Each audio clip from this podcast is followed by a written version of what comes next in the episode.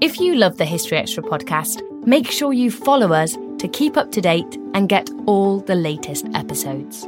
Thanks for your support, and I do hope you enjoy this episode.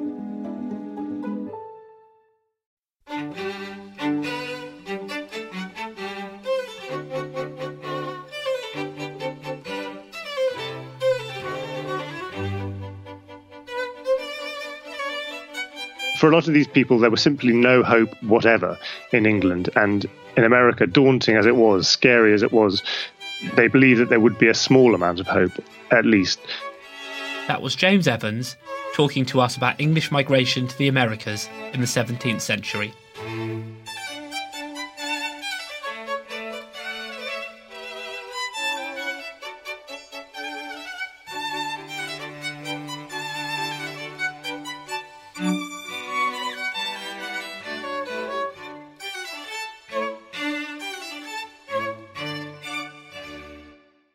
Listening to the History Extra podcast from BBC History Magazine.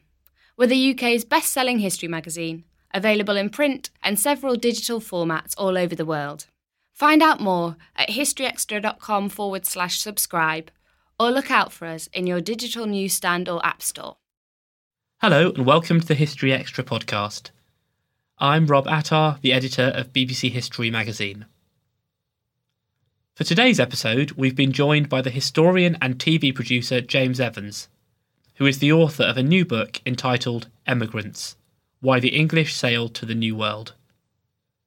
The book seeks to explain why several hundred thousand people departed England for the Americas in the 17th century, and explores the challenges they faced on their long journeys and in their new home. James spoke to our deputy editor, Charlotte Hodgman. Your book, um, it states that 400,000 people, that's sort of one in 10 English men and women, um, emigrated to the Americas in the 17th century. Um, what, what caused this huge number of people to leave the country? Well, I mean, it, it's a truly astonishing number, first of all. I mean, it was completely unprecedented in the annals of migration. I mean, at that stage, nothing like it had ever been seen before. Um, and as I say, 400,000 people, it's probably about half of those people went to the colonies in the Caribbean, um, but the other half all went to North America, to colonies in North America. It was, you know, an astonishing outpouring, completely unprecedented, as I say. Um, the, the idea, the, you know, the question about what caused it is, the, the, the, fundamental thing that my book's about. And the idea, I mean, the, the, the, the fundamental thing is that most people think when they think about what pe- what people emigrated to America for, their first thought is about religion, and of course, religion did play a role. Um, there were people who went for religious reasons. Um, you know, people know about obviously the Mayflower. They know they might know also about a lot of the other Puritans who went during the 1630s. You know, who built who who left Lincolnshire, who left a they often left a, a, place called Boston on the Lincolnshire coast, and not coincidentally, they founded another place in New England, which they named Boston. You've only got to look at you've only got to look at a map of America now to see that there are quite a lot of places that clearly owe their you know uh, people weren't all that imaginative about their the, the, the names that they gave to settlements. They usually used the same name as the place they'd come from. Um, so so religion clearly, you know, it did play a role, but the idea that it was dominant, that it that it was the reason that most people went, is simply not true. The, you know, there are lots of reasons why people went. People went to to because they wanted to harvest the extraordinary natural wealth in the water, the extraordinary numbers of fish. Um, particularly in North, you know, North America, places like Newfoundland or um, New England, um, and you know the waters there were in comparison with English waters, or you know the waters in uh, uh, off Europe, which were very overfished, um, the waters off North America simply weren't, and and people couldn't believe how rich they were. Um, people went because they wanted to get rich. They went looking for because they thought that America would be a land full of gold mines and full of precious metals and so on and so forth. Um, so they went hoping for you know a ready crop as it was called. They hoped to you know go there for a short period of time harvest enormous amounts of wealth uh, and then come home and, and live happily ever after. Um, it didn't always work out that way but that's that's what they hoped. Um, some people were genuinely religious. Um, but people also went, for instance, during the Civil War because they because the war had not turned out the way they hoped. So royalists often went when they lost the Civil War, and particularly after the execution of the king, which you know was to them a completely horrifying event. Um, so the idea that you know they might have chosen to stay in England, but the, the idea of staying in England and in an England which had just executed its rightful king was uh, you know, unthinkable. Um, and so quite a lot of royalists did leave the country at that point, often going to places like Virginia, which were staunchly royalist in their um, inclinations and, and were until they were forced to um, to, change their governor, but you know for the for a limited period during the during the Commonwealth. Um, people went because they wanted to be free. I mean, so people assume now that the religious Puritans who went during the 1630s, uh, uh, you know, were the kind of uh, archetype of what we now think of as American values. But in actual fact, you know, although these people were disagreed fundamentally with religion as it was practiced in England, they certainly weren't liberal. They, you know, a lot of people who disagreed with them found themselves, you know, rudely kind of. Um, tortured or expelled or hanged or you know they certainly in no way were they tolerant um, but having said that, some people, so someone like William Penn, for instance, who went to Pennsylvania, not surprisingly, um, genuinely did believe in in liberty of conscience. I mean, he genuinely did believe that people should be allowed to make up their own mind. He genuinely thought that it, it made no sense at all for someone to, you know, state power to dictate what a person thought in a matter of private conscience.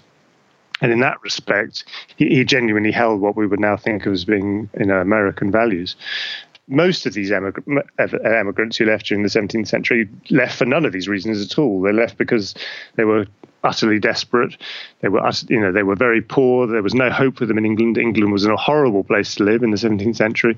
Um, and they were encouraged to believe that things could be better. Um, it often wasn't, but that's what they hoped. You mentioned that England was a, a, horrible place to live. What what sort of conditions were people living in during the 17th century? So, I mean, it it has, been said that the 17th century was the worst time in the whole of English history to be born. And the reasons for that is that population was growing. Population had grown. So, during the 16th century, it was 3 million. It went up to 4 million. During the 17th century, it was at 5 million, then up to 5.5 million but the economy wasn't really growing, and real things like real wages and so forth actually fell. Um, and it meant that the numbers of people who were destitute, who were very poor, increased. Um, there was a trans, you know, the economy was was undergoing a, a significant transformation at this time. It, you know, the the days of kind of feudal labor were were moving towards um, a cash a cash economy in which lots, you know, more people were um, had a relationship with other people with other people which was based purely on money. Um, it was a very uh, things like plague and so forth were still very severe. Um, it meant that there was very little. There was very little hope if you were at the bottom of the, you know, you were at the bottom of the pile. If you were looking for work, there were too many poor people looking for work, and it made people very desperate and very willing to listen when people who are called spirits tried to persuade them that things could be better, you know, in in in a land uh, opportunity across the Atlantic. Um, and what was actually known about North America at this time? I mean, they, these, uh, you mentioned that these weren't the first people to be emigrating away from England. No, uh, uh people knew a little bit because obviously you know, America had been discovered some time earlier, but they, but they fundamentally didn't know very much at all. And they, what they knew was confined largely to the eastern coast. They knew a little bit about South America because they'd heard about you know the Spanish colonies there and so forth. But in terms of what they knew about North America, they knew very little. It was referred to as being a continent that was vast and unmeasured. When people first went there, they hoped that, well, when they very first went there, they hoped that actually this was Asia because it was Asia they were trying to get to. It was places like China. They realized that it wasn't, um, and they then began to hope that it was just a, a kind of small scattering of islands on, you know, which they needed to go past en route to Asia. Um, over time, they realized that it that it wasn't that either. It, it, wasn't a small scattering of islands, and people talked about what this, you know, this this now. You know, this now believed continent. They thought uh, they talked about a place that was, as as it was put, vast and unmeasured. Um, they realised that you know that it was larger than all of Europe. I mean, people began to realize what was there, but they they didn't really know how far from the eastern coast it extended west. They they really had very little knowledge about it. Um, they simply knew that there wasn't you know an easy an easy passage to find that would take them through to Asia. So, I mean, the answer is very little. People people really didn't know what was there, and they didn't know what to expect. I mean, an increasing number of books about about North America and so forth were written, but of course, lots of people couldn't read and, and didn't know. Um, knew very little about about the, about the place that they were going, apart from what they were told, which was a lot of the time quite untrustworthy. Mm. I mean, you mentioned these spirits or these these agents who were um, sort of selling a dream to people. How are they persuading people to to emigrate?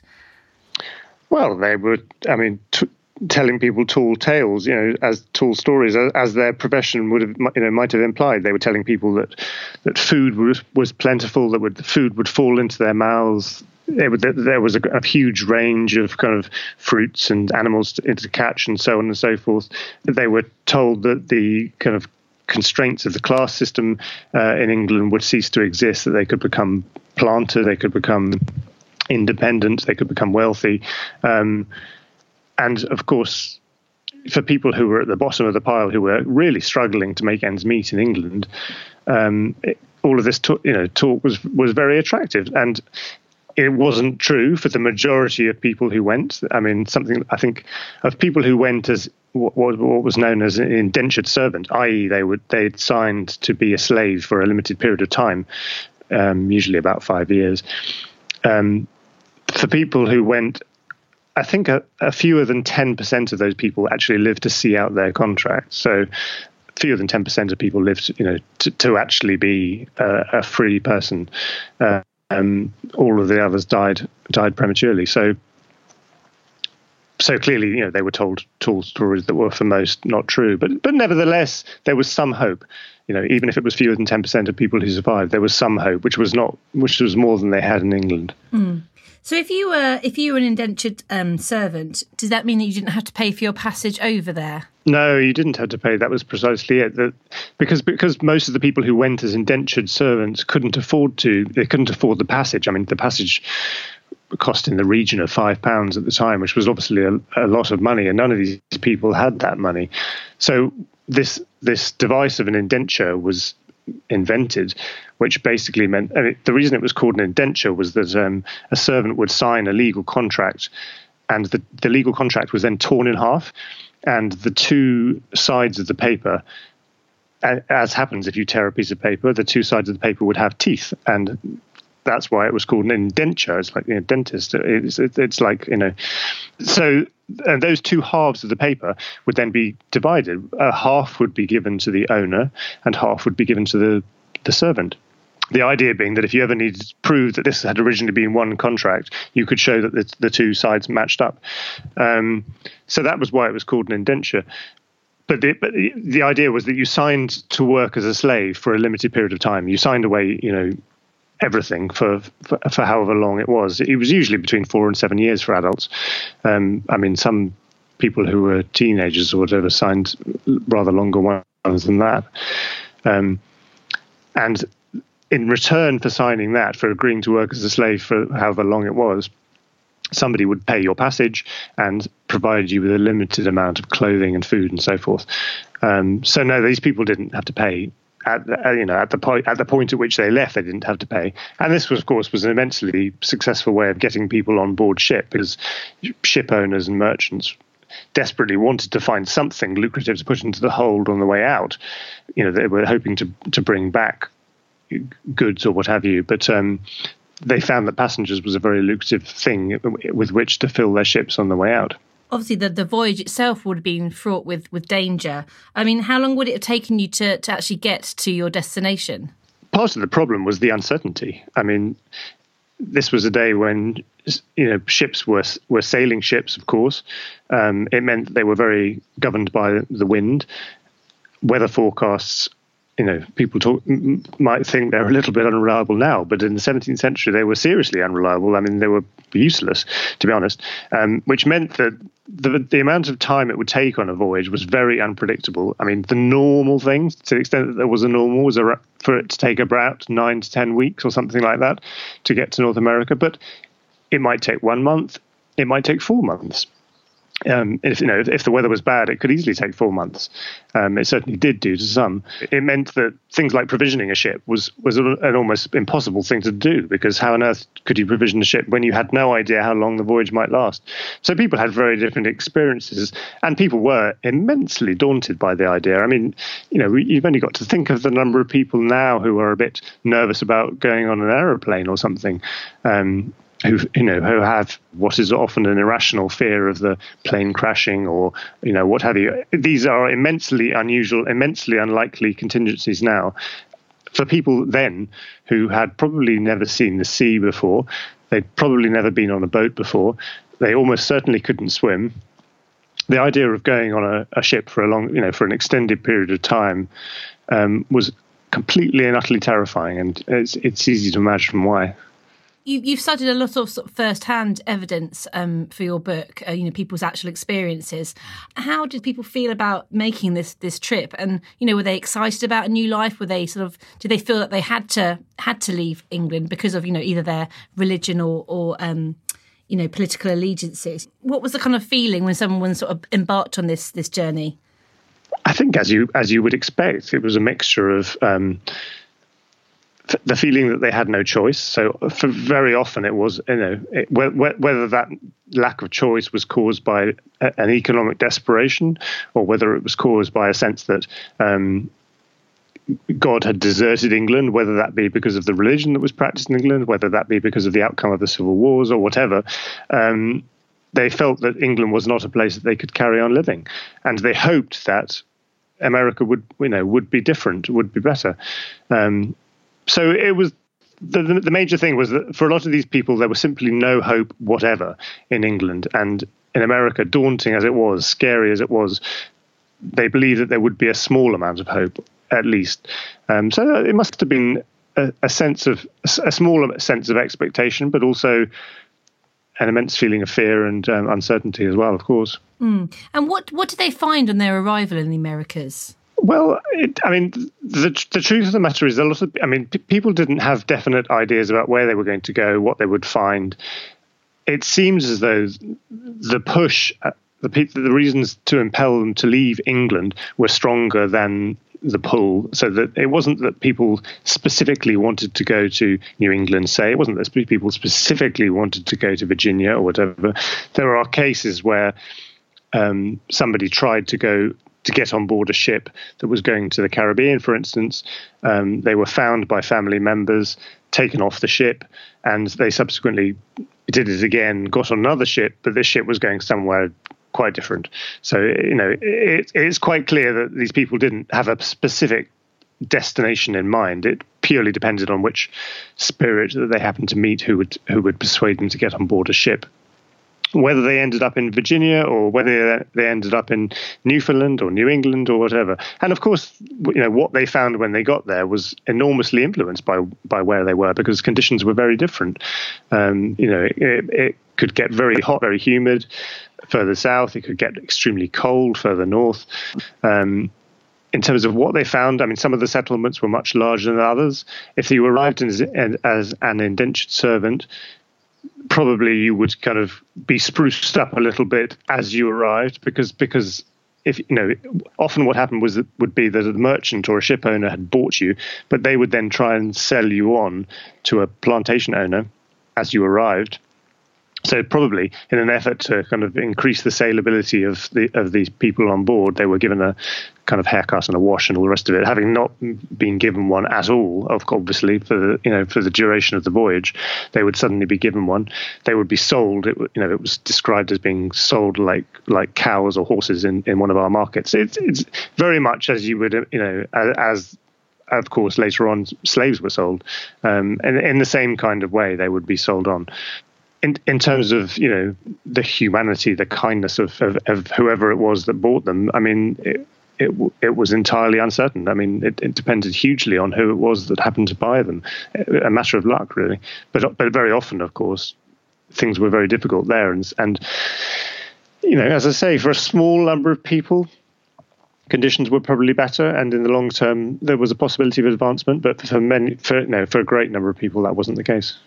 And how did the, the Native Americans react to um, this this big influx of, of English people coming to, to sort of live, you know, where they've been residing for you know for, for a long, long time? Again, there's enormous variety because you know Native Americans, you know, just as if in, in the continent of Europe or somewhere there were a, a great number of Native American communities who were very different in in the way that they organized themselves, the languages they spoke, the, you know, their attitude to, to people arriving and so forth. So different experiences. I mean, in the, you know, in the very early days, there was this, this idea that these were all um, unfallen, you know, this was the land of Eden and these were all kind of perfect people. But I mean, that, you know, this, that was replaced by a much more realistic sense that that often that you know that that these were people who who varied in their their reactions and you know some some were more welcoming than others. And people had very different experiences. In somewhere like Jamestown there were major attacks major massacres in 1622 and again in 1644 um, when hundreds of English settlers were you know murdered or or killed by by Native American communities who perfectly understandably rather resented you know this incursion by people that they hoped would that they had initially believed would would brief, briefly appear and would then disappear again but who showed every sign of wanting to stick around. Um, but it wasn't always the case that people had an, an unfriendly welcome. I mean someone like someone like Henry Norwood who I wrote about in the in the piece was immensely fortunate. You know where he arrived he had the you know good fortune to to meet a small community of Native Americans. They were Algonquins, um, who were immensely welcoming, and and he you know he wrote about how how friendly and welcoming they were. Um, and he was immensely grateful, and he owed this. I mean, he and all of the those with him owed their survival to the fact that they were looked after and tended, and um, because they'd been, you know, on a voyage that had, that had taken a long time on a on a ship that had been wrecked and so forth. Um, so people, yeah, people had very different experiences. You you mentioned earlier that um, less than ten percent of uh, of these indentured servants um, lived to see out their their sort of tenure. Um, what why why would this have been? Was this? I mean, disease presumably was a was a big factor, and uh, you know when when sort of moving to a a, a brand new uh, you know country. Yes, absolutely. I mean, disease fundamentally. I mean, there was a, it was a major factor. I mean, of course, disease was very high in England. I mean, you know, life expectancy wasn't great here either, um, and it, it, you know the, the conditions life expectancy was much lower somewhere like in somewhere like Virginia than it was in New England. But nevertheless, you know, conditions were very bad uh, you know, in, in, all of these colonies, and people talked about in you know in New England, they talked about colonists having to bear the, the kind of brunts of of their first arrival. It was you know they were told not to expect any of the conveniences of life that they might have you know ex- experienced in England. They they weren't to expect the, you know, the apothecaries and the taverns and the and the grocers and so forth because they didn't exist. And if they wanted a house, if they wanted a house to live in, well, they'd have to build it because these, you know, there weren't houses sitting there. So it, you know, it was it was that was why you know in New England it was said originally that if you were convinced that you were divinely chosen, then by all means, you know, come over. But but if you weren't, then then you weren't yet fitted for this business. And very much the same is true in in Virginia and other places. I mean, disease was very high. There was a danger of attacks by un, you know unwelcoming Native American communities. There was simply a danger of starvation and, and so forth, as as as of course was the case in in England. I mean, it must have been a tremendous shock for, for people sort of landing in these new locations um, and sort of being faced with all this. Do we have letters or you know evidence from from these people who actually who went um, about their experiences? Um, we do. Uh, the, the, the, difficulty is that m- most of the evidence derives from people who are quite well to do. So it's not difficult to find accounts from people who were, um, you know, who became who, who were at the gentry class or, or higher and became or became governors and so forth. It's much harder to find accounts of people who were at the bottom of the tree, who were indentured servants and so forth. But there are a few examples. I mean, there are letters. There were letters written by someone called Richard Frethorne, for instance, who went to Virginia um, during the 1620s and, as an indentured servant, and who wrote extremely, I mean, tr- tragic letters back to his parents. Um, basically, you know, full of despair, kind of saying, "Why on earth have you sent me to this place? Conditions are awful." Um, the the only thing that's slightly redeemed, I mean, you know, one, one almost feels glad to think that there's no, you know, it, the likelihood is that his parents never read them because there had been a bad outbreak of plague in, in London, and the chances are that they they died during the plague, um, and probably never read the letters that their son had sent. But they're very kind of powerful, moving letters in, in any case. So they do exist, but they're very hard to come by for the, for the, the poorest you know, section of the community, and the same is true for for women and so forth. It's you know there are a few, but not so many. Was it just English men and women who were emigrating at this time, or um, can we see a sort of similar pattern um, elsewhere in Europe? The reason why I was attracted to writing this book in the first place was because the emigration from England was so astonishing. The numbers who went from England, and it was only a, quite a small country, the numbers who went were extraordinary. I mean, twice as you know to give you an idea, twice as many went during the 17th century from England as went from Spain. Spain was the next biggest um, exporter of people in Europe. A, a, lot of Spaniards went to you know, South America and, and so forth. But twice as many went from England. And if you compare England to a country like France, which was another Atlantic power with a very long Atlantic coastline, 40 times as many people went from England as went from France. I mean, 40 times. It's it's it's and, and France was a country with a much larger population. So it's you know it's it's truly astonishing, and you know it's not it's no wonder that when conflicts did appear between the English and the French, um, and obviously there were major wars, you know, in the century afterwards and so forth. But it's no one it's no wonder that the English ultimately came out on top because the numbers of them in America were simply so much larger. Um, you know, you look at spaces on the map, and it, you know, it looks like French territory is, is almost as large, but the, the population of the English territories was so much larger. So yes, the, the thing that's so extraordinary is the numbers who went from England, um, and it's you, you know you uh, you try and explore why that would be, and you think, well, the ratio of coastline to, to landmass in England is much higher than it is in France. So although France has a long coastline, it also has a huge amount of inland territory in England, um, no one, it was said, was you know kind of further than 25 or so, you know, no one was very far from the coast. Um, even if you'd never you know never seen the sea before, it was perfectly feasible to get to it. Another major factor, of course, was by far the largest settlement in England, London, um, is the capital city but it's also a major port, and it's also a major port from which many of these immigrants went. Um, and the fact, you know, the fact that the place which is by far the largest in England is also a, the which is by far the largest port from which immigrants departed, is a major factor, I'm sure. Mm. From your research, um, did any of the stories sort of stand out for you particularly? I'm just trying to think. I mean, there are a number of extraordinary stories in terms of the personalities that um, I was most impressed by. I I would think I would pick on two. There was a Puritan woman called Anne Bradstreet who sailed in 1630 as part of the the Winthrop fleet, as it was known, and she went with her family, with her husband, with her father, with her sisters, and so forth. Um, the thing that is truly extraordinary about her is that she became the very first poet who was in North America to be published in England, and she was the very first poet who was published of either gender, which is, you know, in 1630, 1630 is a, is a truly extraordinary thing. I mean, there were lots of male poets, but none of them beat her to it.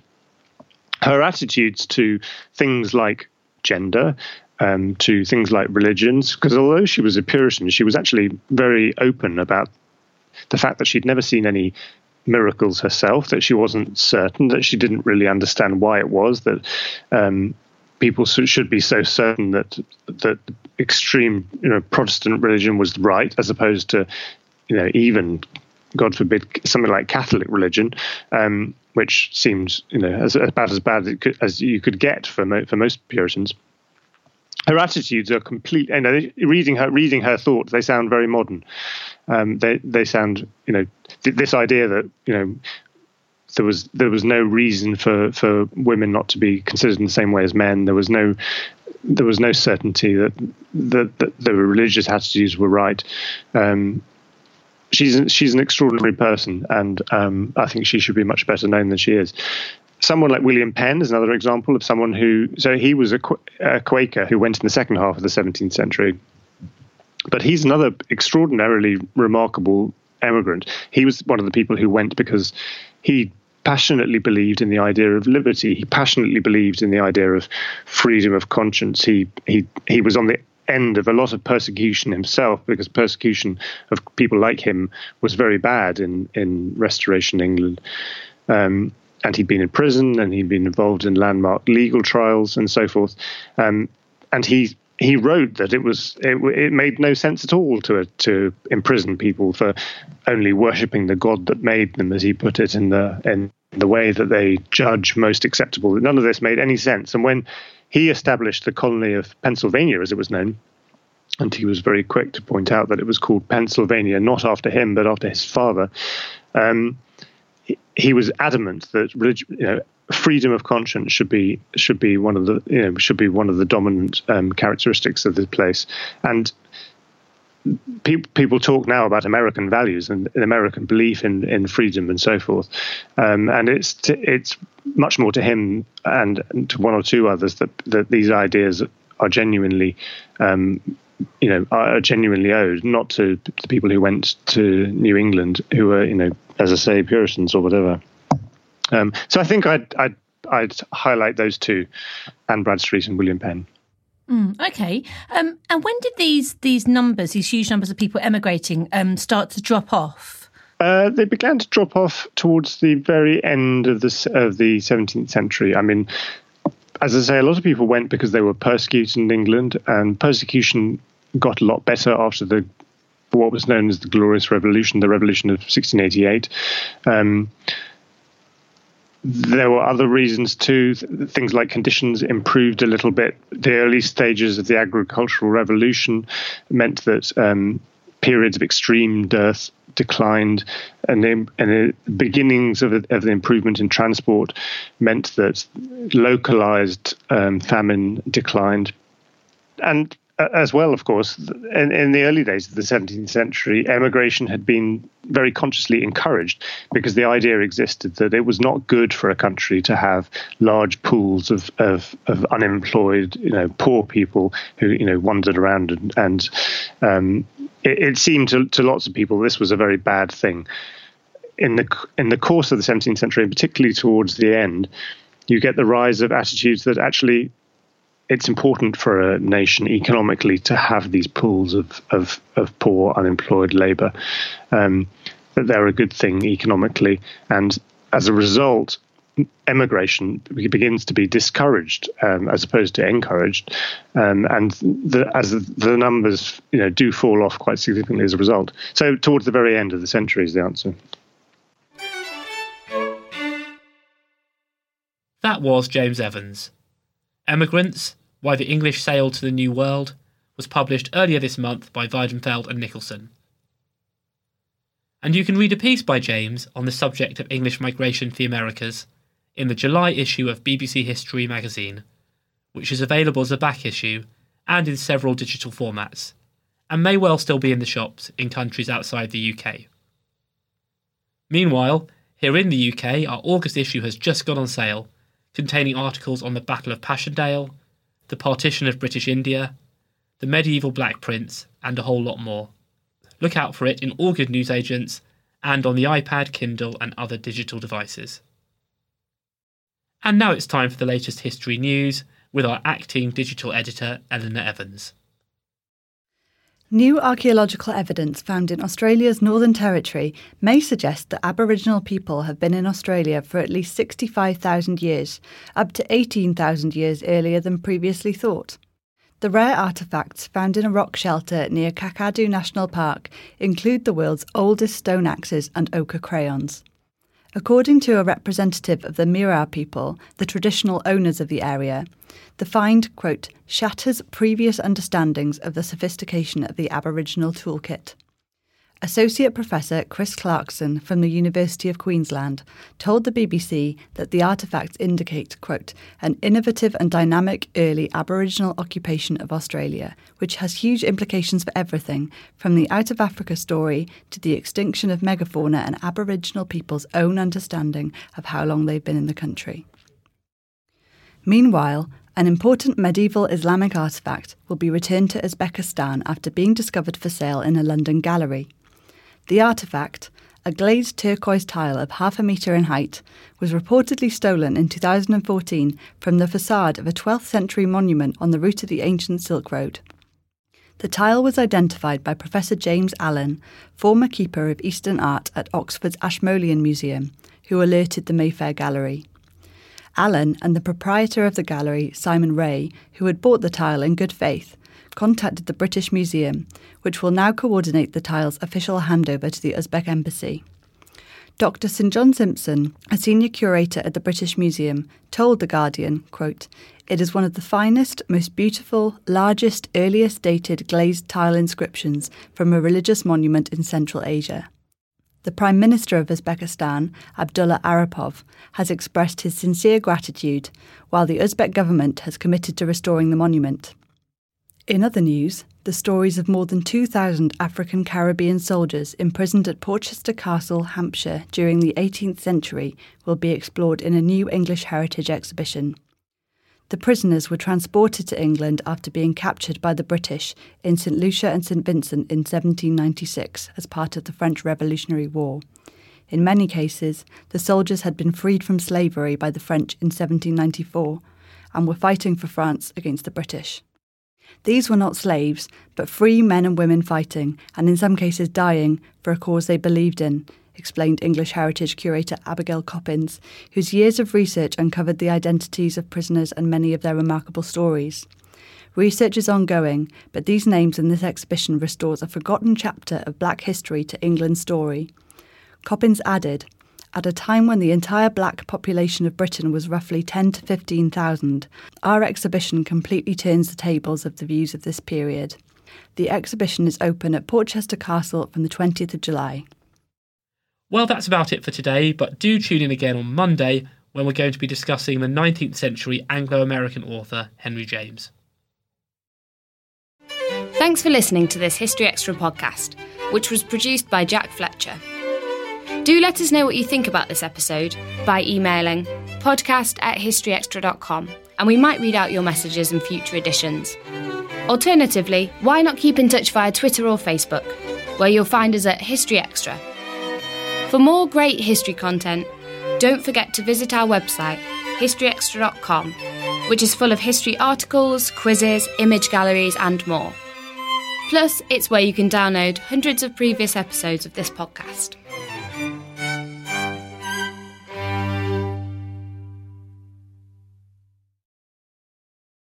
A collision between a Chinese jet and an American spy plane. He came and rammed into our left wing. With relations increasingly strained, what are the chances of things spinning out of control? The Western world was asleep. I'm Gordon Corera. I'll be exploring the friction in this most important of relationships and asking Has the West taken its eye off the ball? You cannot ignore China. From BBC Radio 4, this is Shadow War China and the West. Listen wherever you get your podcasts.